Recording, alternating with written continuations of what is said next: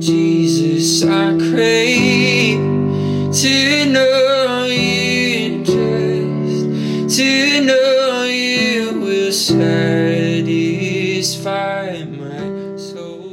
Hey everyone, thanks for tuning in. This is episode number 74.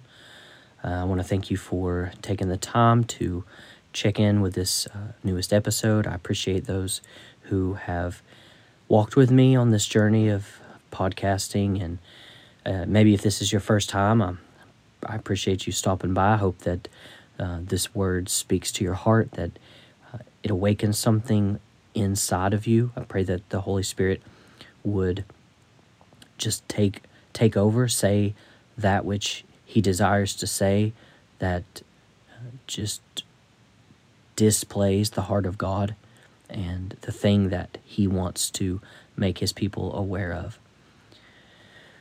So today, I am going to talk about a very um, a very well known passage that we, we come across.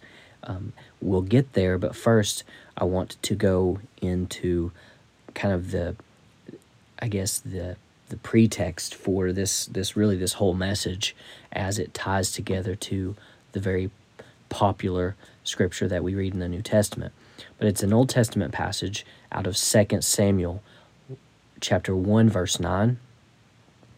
And as I was just reading, um, I came across this and the Lord just really started to to to draw this out of me and he unpacked this over probably it was a course of maybe a week or more, and um, just it just kept building and kept growing, and uh, so I have it finally prepared. But um, I think it is very important for somebody, um, either one or many, uh, but hopefully that the intended purpose is hit, and I pray that it um, it just woos your heart unto the Lord. So Second Samuel chapter 1 verse 9.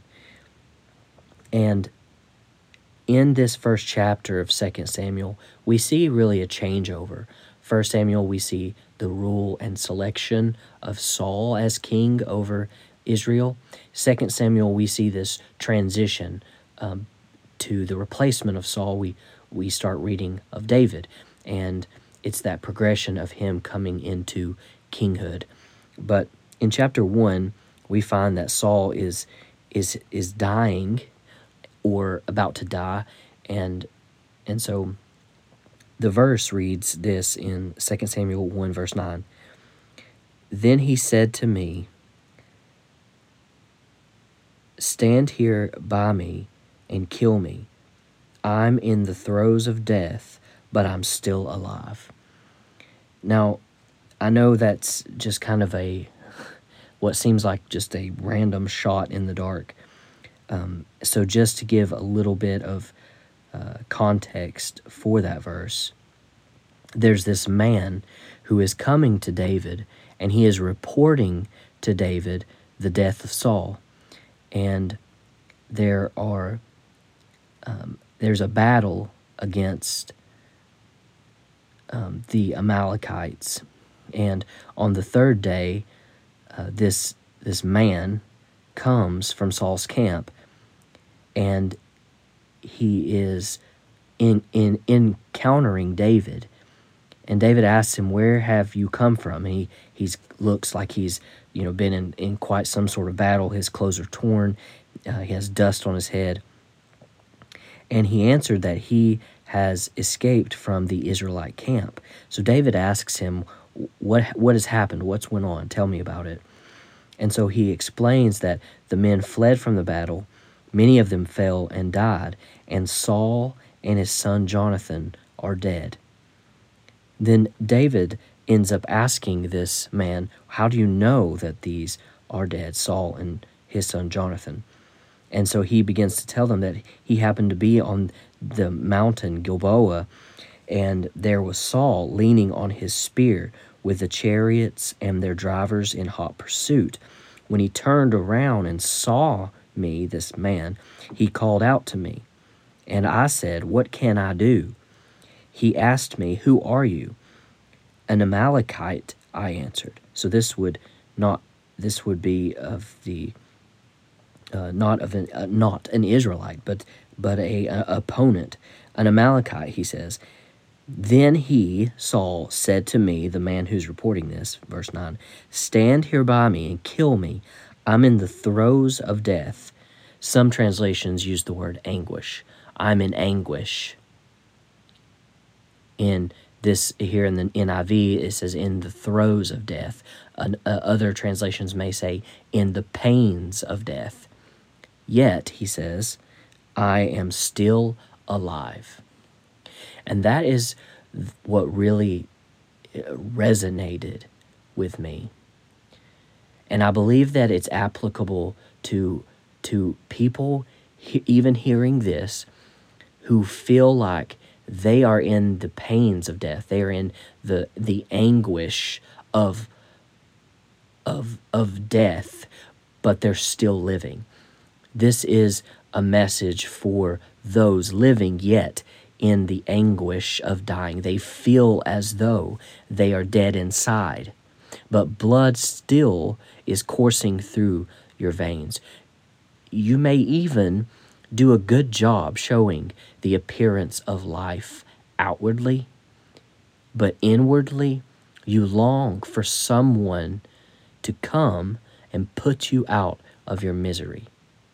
Misery and anguish have become the two predominant words of your experience called life.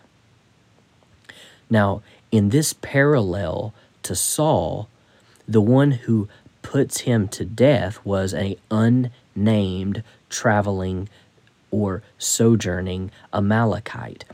Remember, in 1 Samuel 15, Saul, this is, this is important, Saul is told to utterly destroy Amalek, the king, and all that they have. But Saul he takes the best back with him and he spares the king in disobedience.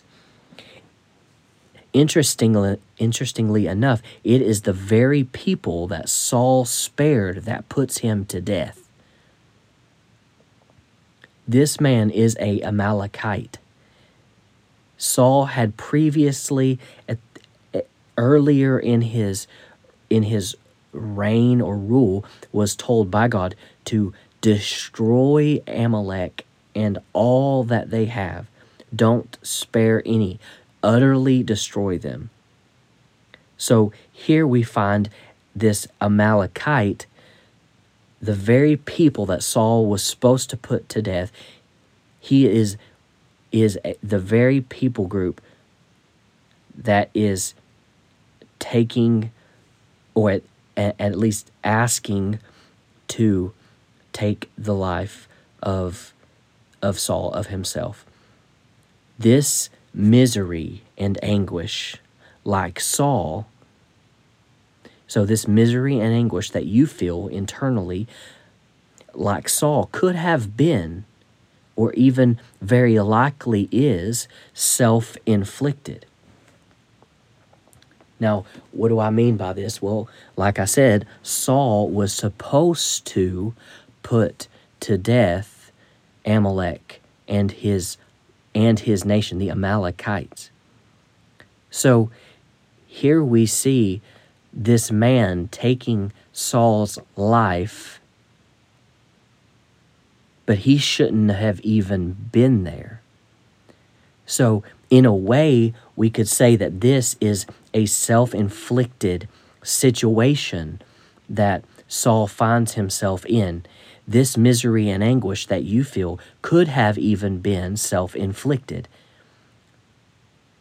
Now, our disobedience has created an environment for anguish and misery to grow and to thrive. Because anguish and misery is it's an infective parasite. It's thriving. So the thriving of that parasite means your failure. Parasites draw, they suck the life from one to make another thrive. So its success means your failure, and they will continue to drain the life from you until they take the last drop of nourishment from your veins. But it doesn't have to be this way. There is a light at the end of your tunnel. Now, what I what I want to to read next is a passage from Luke, and it is Luke 4 16 through 21. And it's very likely that you are familiar with this passage. I'm actually going to read this, I believe, out of the New King James Version.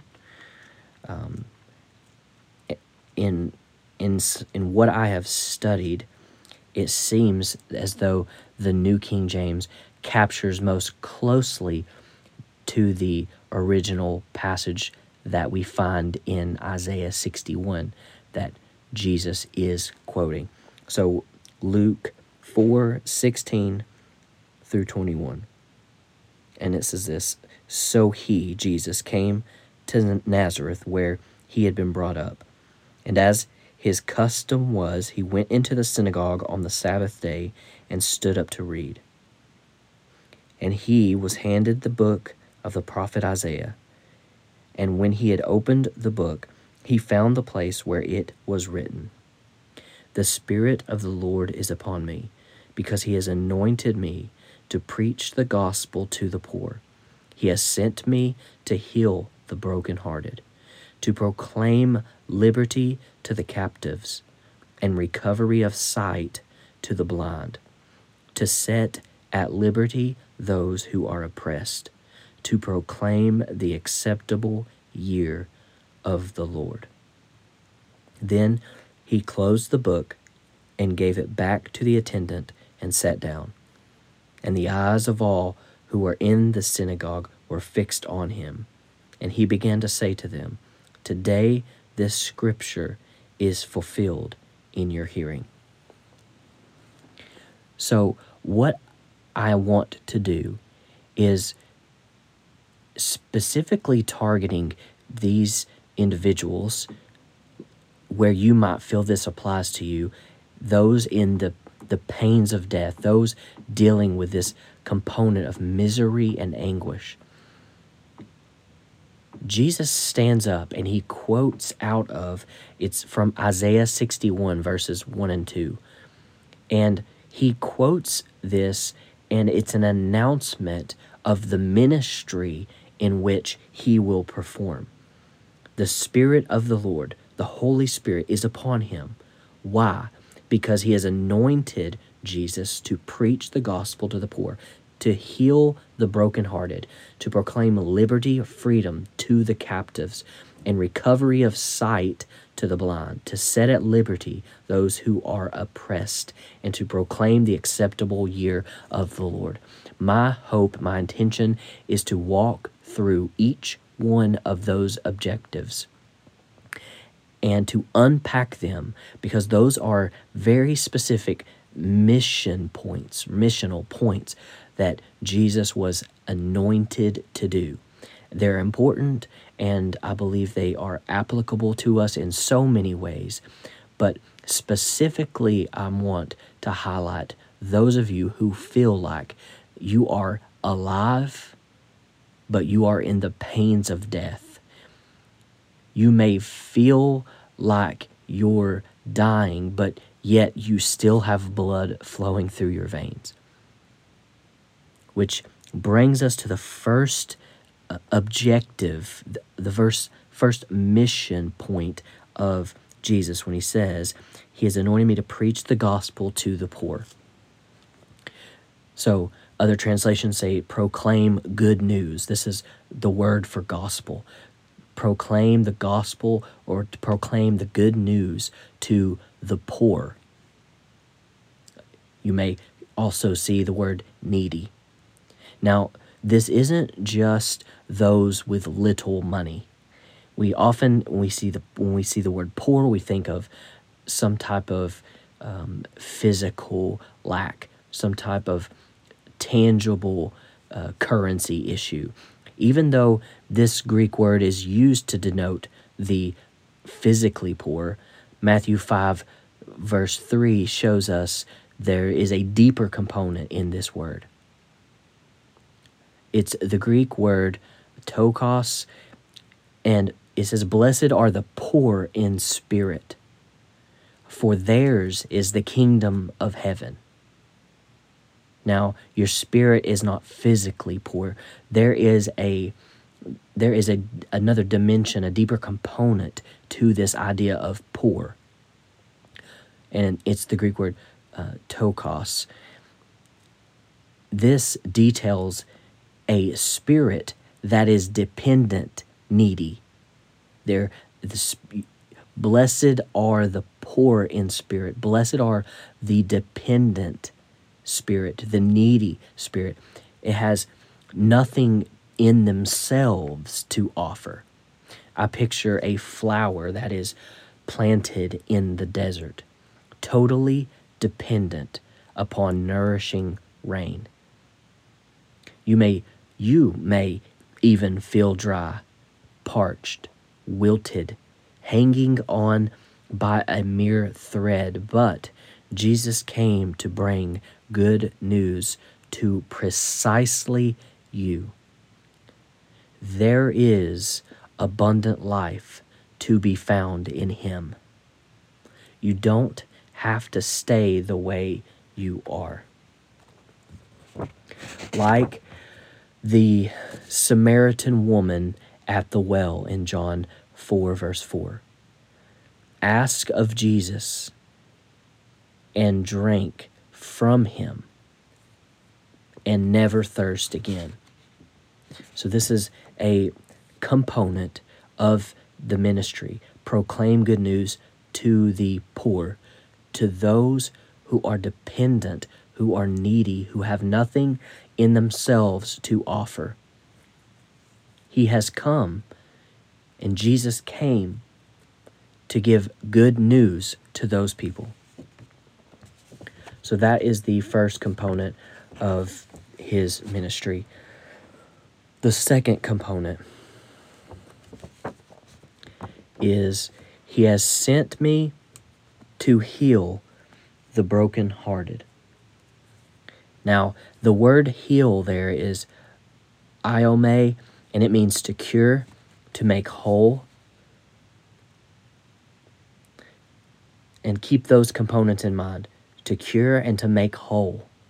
Now, the next word, broken-hearted, is the words centribo ho cardia. And what that is trying to capture in in the Greek is this idea of a of a shattered and a bruised heart.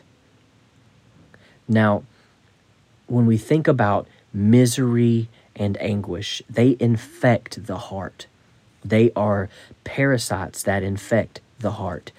Decisions, experiences, those things are the fuel that can keep those two parasites burning.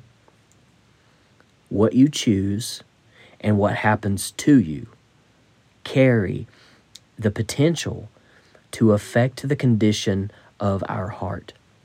Proverbs 4:23 says, "Keep your heart with all diligence, for out of it spring the issues of life." Now, I like how the NIV actually says it, and it says it this way Above all else, guard your heart, for everything you do flows from it. It's beautiful. Jesus says in Luke 6 45, a good man brings good things out of the good stored up in his heart, and an evil man brings evil things out of the evil stored up in his heart.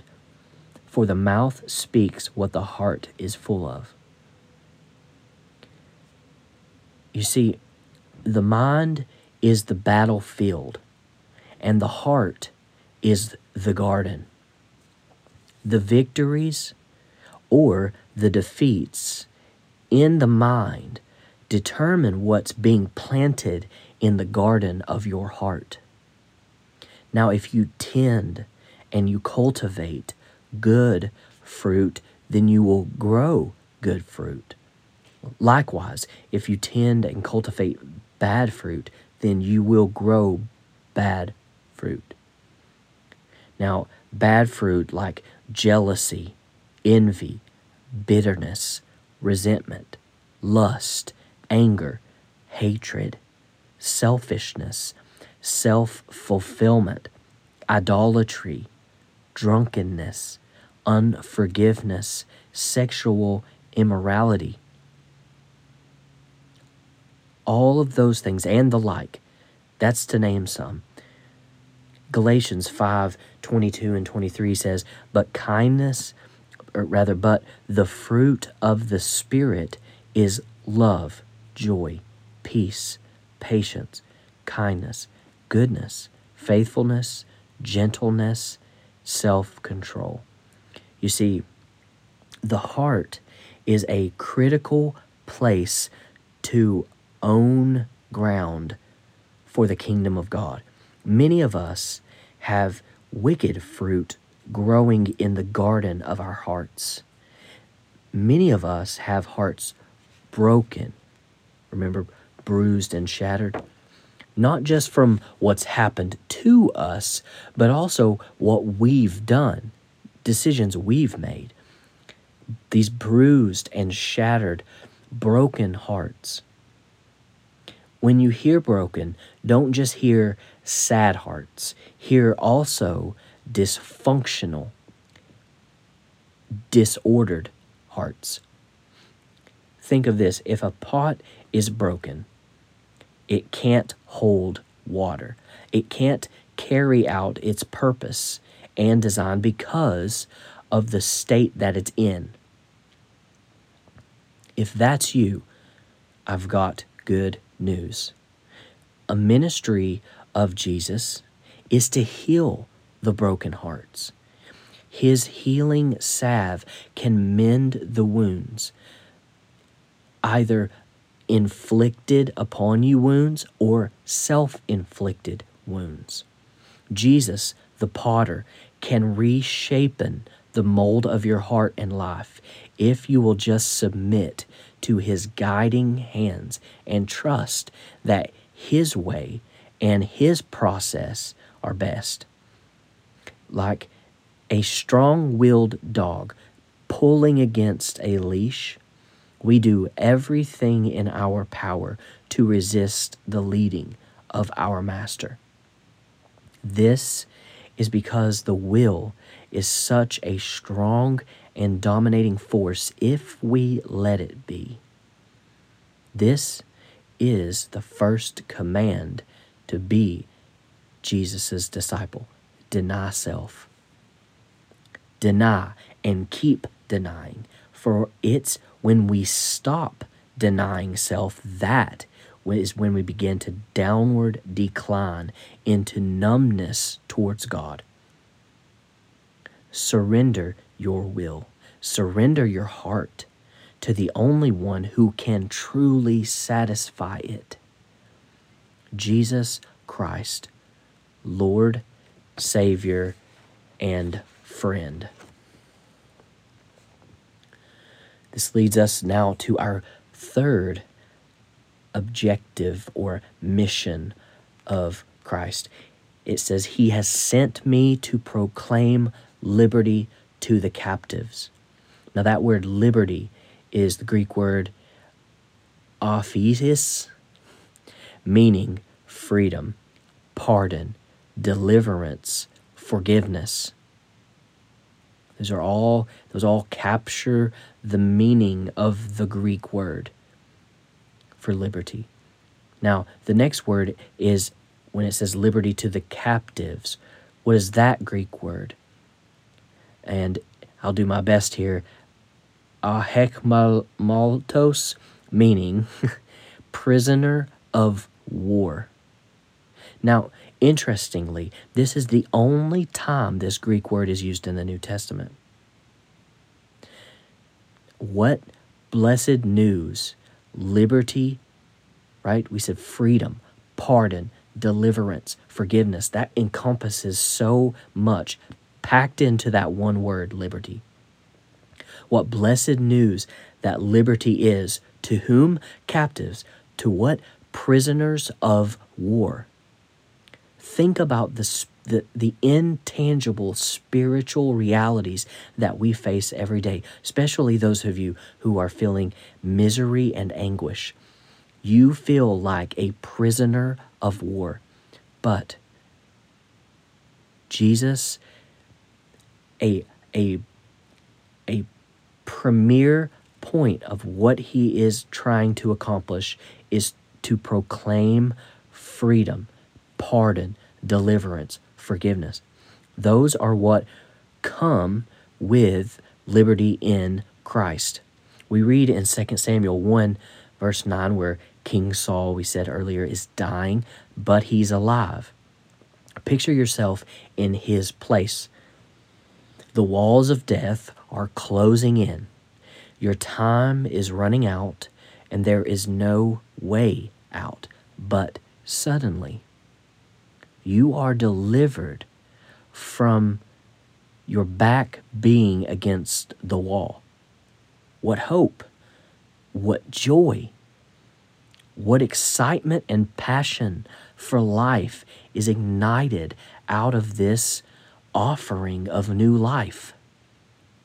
This freedom is not just applicable to those near this figurative death. Our lives can be entrenched by captivity of the enemy. Anything that has you bound up that is contrary to the heart of God for you is put on notice this moment. Fear, addiction, hate, lust, pornography, bitterness, resentment, unforgiveness, anxiety, all the others, anything that is not of love's kind, is a yoke that is heavy and burdensome. Jesus said, Come to me, all you who are weary and burdened, and I will give you rest. Take my yoke upon you and learn from me, for I am gentle and humble in heart, and you will find rest for your souls. For my yoke is easy and my burden is light. That's Matthew 11, 28 through 30. When Jesus mentions rest, He's not talking just about this idea of good night's sleep. If we read Luke 11, 24 through 26, there's this idea of seeking rest.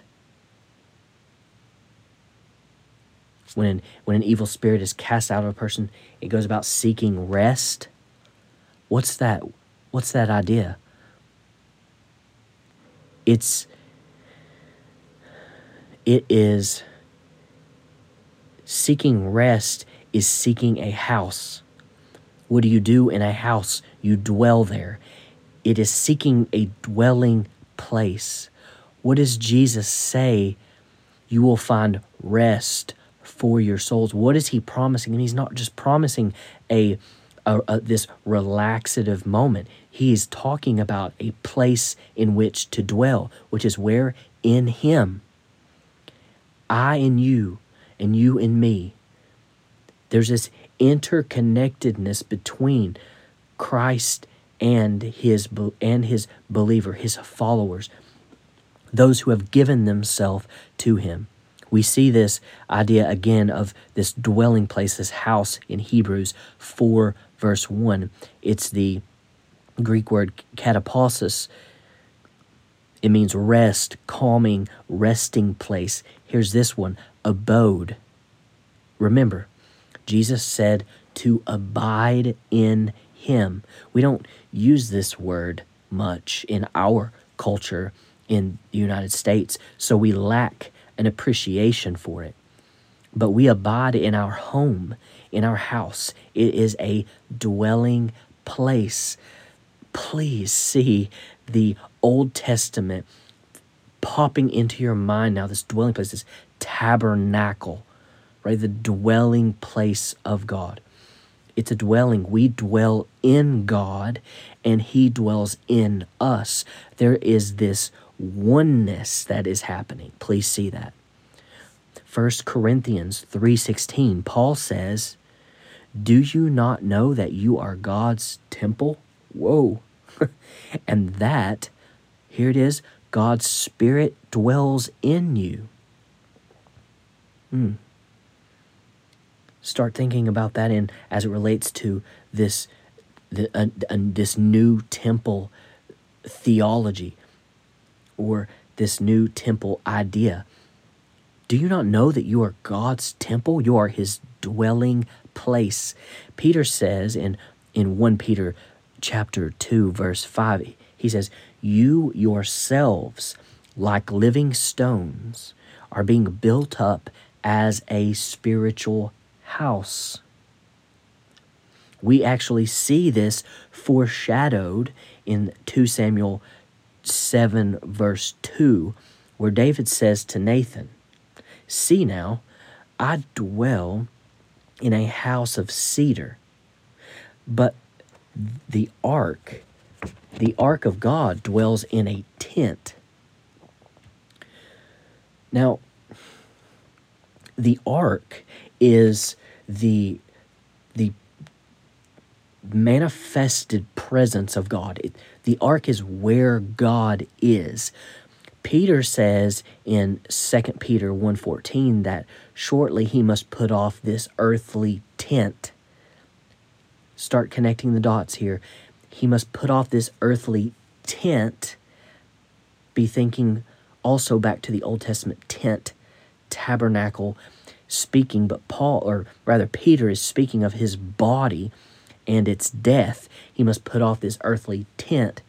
So we see that finding rest is actually to abide in or tabernacle in God. And He abides or tabernacles in us.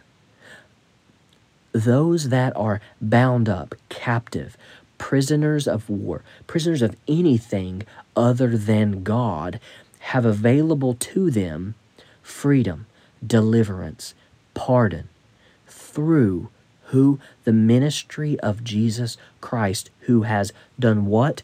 Proclaimed liberty to the captives. That's glorious news. The next item that Jesus announced recovery of sight to the blind. Now, the word blind is the Greek word tuphlos, which refers to both physically blind and mentally blind, or those who lack understanding or discernment. John 9 39 through 40 sheds a little light for us on this ministry of Jesus. It says, For judgment I have come into this world, that those who do not see, there it is, the blind, who those who do not see may see, and that those who see may be made blind. Then some of the Pharisees who were with him heard these words and said to him, Are we blind also? Jesus said to them, If you were blind, you would have no sin. But now you say, We see. Therefore, your sin remains. Now, this is a very revealing part, I believe, for man and by Christ. Of course, Jesus opened blind eyes, but there is a worse condition that needed healing spiritual blindness, the inability to see, or we could use the word recognize, who Jesus is. And therefore, in that place of inability to see who Jesus is, your desperate need of Him, those who do not see or perceive may see there is availability. Those who do not see can see, they can be given sight. And those who see, we'll say convinced they perceive and understand, may be made blind. There's the word again, tuphlos. Another way to say this is continue. Those and those who say they see or they're convinced that they can see when in reality they cannot see. Another word is they may continue to be blind. They, in effect, affirm their blindness. But the key difference between these two groups, right? Those who say they can and those who who those who say they can see and those who say they cannot see. There is a key difference between these two groups that we need to see is what is the difference? Humility, which leads into purity. It's the one who can say that I cannot see. Recall Matthew 5 8. Blessed are the pure in heart, for they shall see God. Remember the difference humility, which leads into purity. Blessed are the pure in heart. So if they're pure in heart, it says, for they shall see God. So, how does humility lead to purity? Well, let me show you. Psalm 25 9 says, He leads the humble in what is right. He's leading the humble in what is right. So there's humility leading into purity. It goes on to say, and he and teaches the humble his way. Humility admits your inability and declares to God your need of him. Remember the verse, Who shall ascend the hill of the Lord? And who shall stand in his holy place? He who has clean hands and a pure heart, who does not lift up his soul to what is false, and does not swear deceitfully. That's Psalm 24, 3 through 4. Also, Ephesians 5 5. For you may be sure of this, that everyone who is sexually immoral or impure or who is covetous, that is, an, an idolater, has no inheritance in the kingdom of Christ and God. 1 Corinthians 6 9 says, Or do you not know that the unrighteous will not inherit the kingdom of God? Humility is the key into the door into purity. And it's the pure that will see God. Those that reject Jesus, the Messiah, have been blinded as with a veil to be kept from seeing the light, Jesus Himself. 2 Corinthians 4 3 through 4. John 8 12 is actually the fix for blindness. Again, it says, Again, Jesus spoke to them, saying, I am the light of the world. Whoever follows me will not walk in darkness. Uh, walk in darkness, think of blindness, but will have the light of life. So if you reject Jesus, you affirm your blindness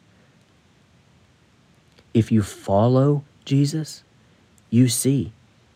Because it's your humility that positions you to see your need of Him. Your humility has given you access to a life of purity fed from the Lord, which enables you to see Him. It's a positive reinforcement process your humility and your reaching for him feeds it is a it is a umbilical cord really, into the Lord, which nourishes you and He teaches you and leads you and awakens you to love. The next um, mission point to set at liberty those who are oppressed. Now, when we think of oppression, we often think of a kind of a type of slavery. You know, one people group mistreating another people group. And while oppression does happen at the person to person level, what I am wanting to highlight is another component. If this message is resonating with you, you likely feel or have felt the impact that misery and anguish can have on your life. Jesus' ministry actually did not target social reform or injustice.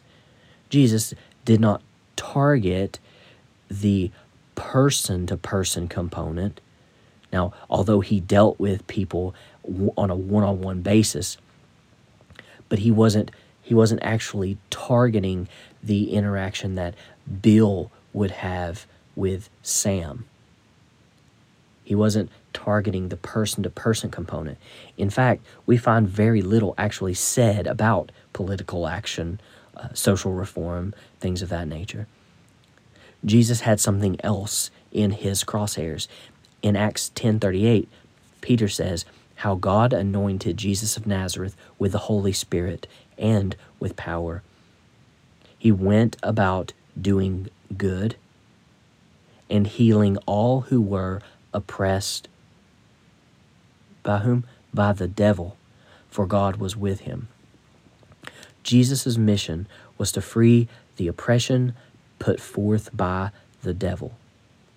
Now, no doubt, the influence through the devil impacts the person to person level, but Jesus went for the root, not a symptom. His aim was not to impact was was not the impact that a person has on another person. His aim was the impact that the devil was having on the person or the people. 1 John 3, verse 8 says, The reason the Son of God appeared was to destroy the works of the devil. It's pretty explicit target. One of the miserable things about oppression by the devil is that you can't always see or touch it, but you can feel it for sure. And with this oppression, the anguish, frustration that it causes is immeasurable because what we can feel is a, internal and it's coming outward, not necessarily due to outward situations impacting our internal state. Now, it's intriguing to me in Acts 10:38 it says Jesus healed all who were oppressed by the devil. When we take a moment to consider this word healed, this word in Greek means to cure or make whole. Oppression has that impact. Oppression, even inwardly, can have a physical outward impact on our bodies. Most definitely, oppression can lead to an internal state that needs healing and, and making whole again. Even when I think of this word oppression, we can see the word press in it. It's this pressing that we feel that impacts our life. We could even say being under the thumb of one. Now, what does this look like to be pressed by the devil? It's it's wanting to think or having a thought life like Jesus, but getting barraged, hurled thoughts in your mind contrary to Christ and constantly fighting that. It's the feelings of despair, loneliness, lack of hope, depression that you may battle periodically or even daily. Jesus came to set at liberty those who were oppressed.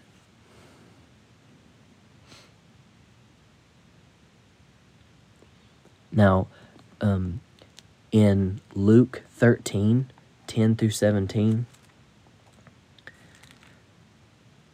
Luke, again, Luke 13 10 through 17.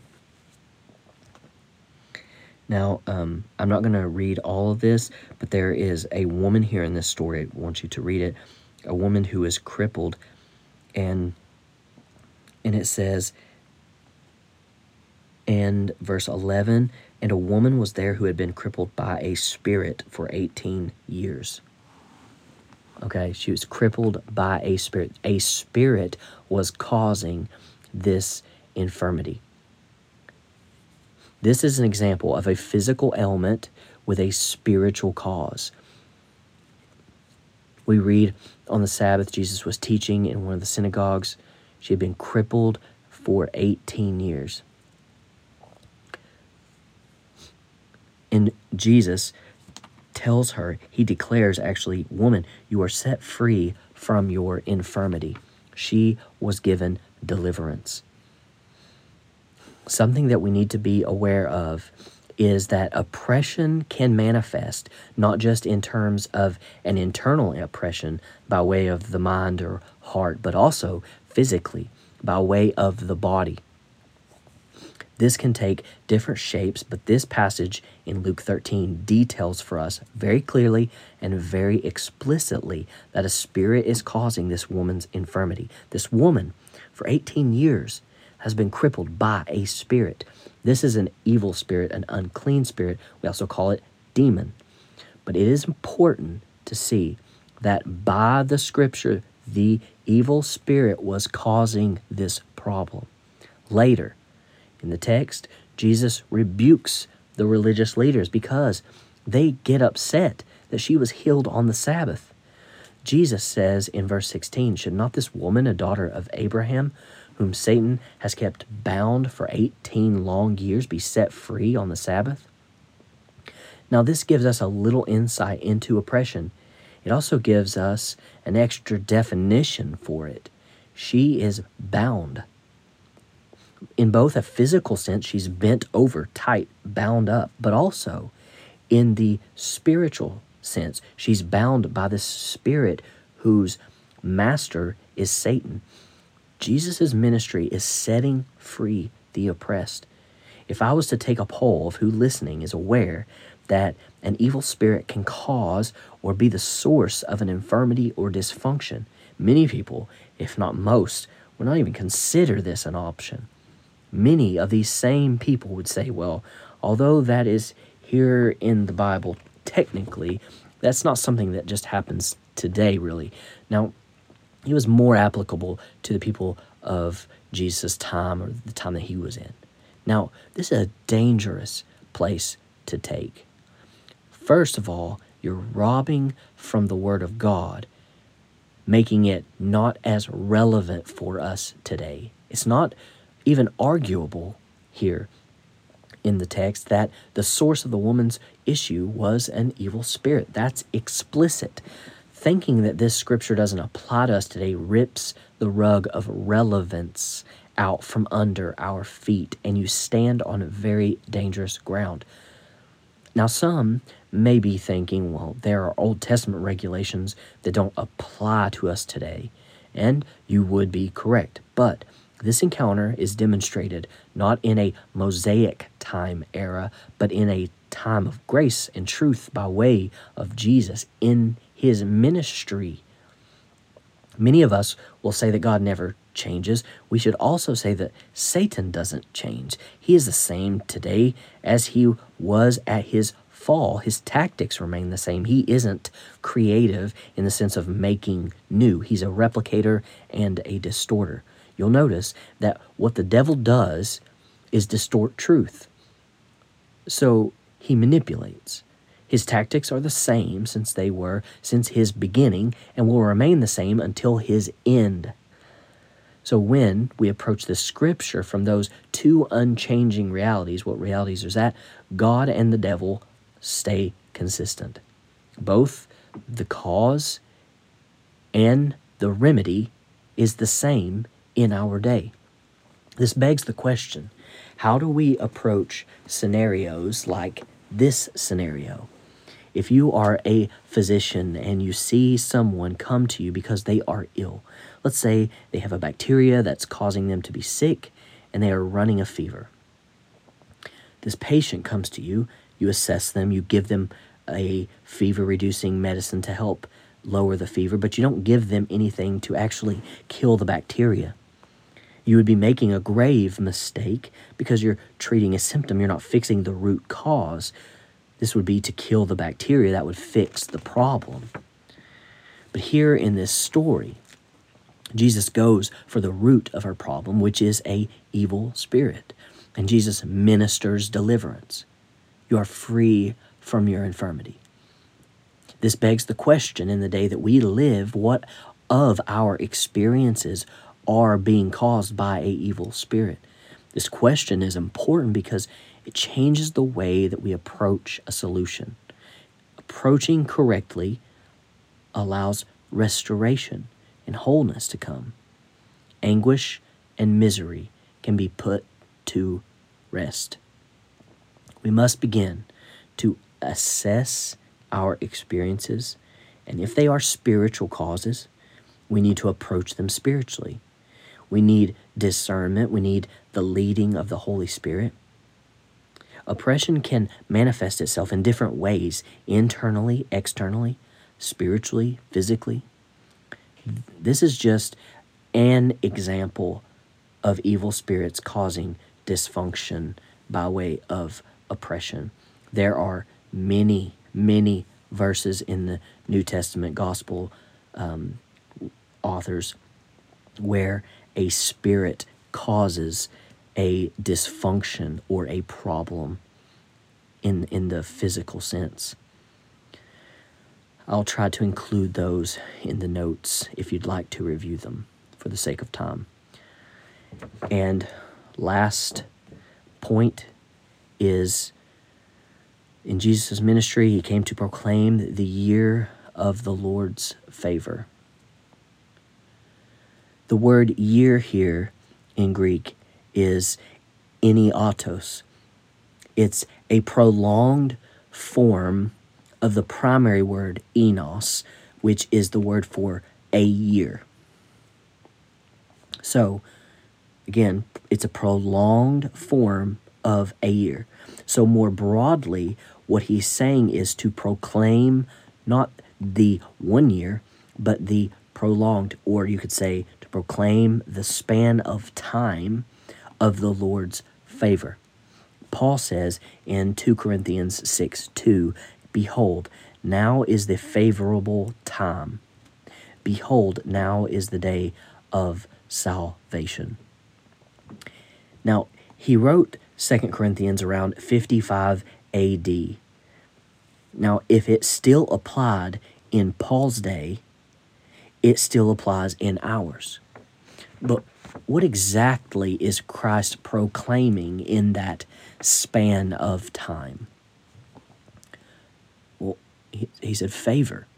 That's the word dektos. This word means accepted or acceptable. So the quote favor Christ is proclaiming is that you have an offer of acceptance into God's family. You can be accepted, you can be acceptable. What great news this is as we spend time in the potter's hand. He shapes, He molds us into the vessel that He wants. Rest in knowing that Jesus desires for you to be in His family, in God's family. What greater favor can the Lord show than to welcome into His family? All things are in Him. So in Him is the greatest prize, the biggest gain, the largest blessing. This is no wonder why Jesus didn't finish quoting the rest of that sentence from Isaiah 6, verse 61, verse 2. And if you read the back to where he's quoting out of Isaiah 61, 1 through 2, but the second part of verse 2 there's a passage that Jesus doesn't speak of, and it says, and the day of vengeance, to proclaim the acceptable, the favorable time, and, quote, and the day of vengeance of our God. So if, if Jesus is proclaiming that you can be accepted, then his blood is speaking a better word. His grace rings out louder. God's kindness leads you to repentance.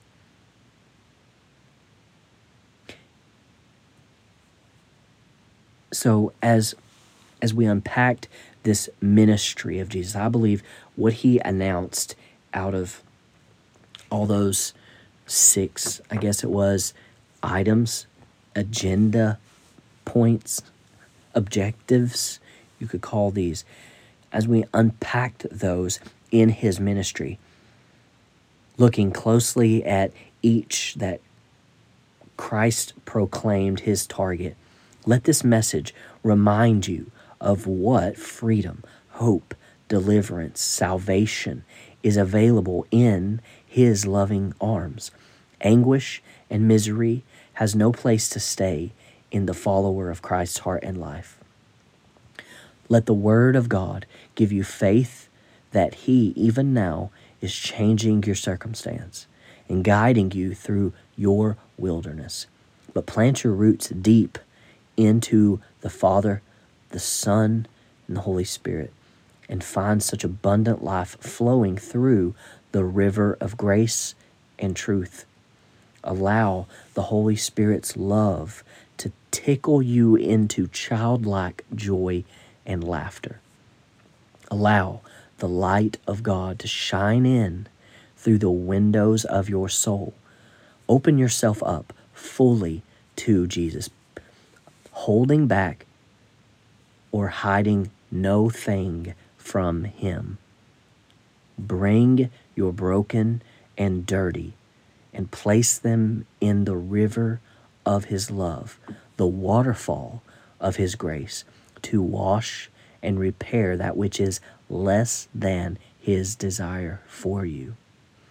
Be healed, be delivered, be free, be saved in Jesus' name, and discover who He is calling you to be. May God keep you and reveal Himself to you. If it means that I'm close to you, I would trade a million lifetimes for a moment here with you. And in your house, I hold open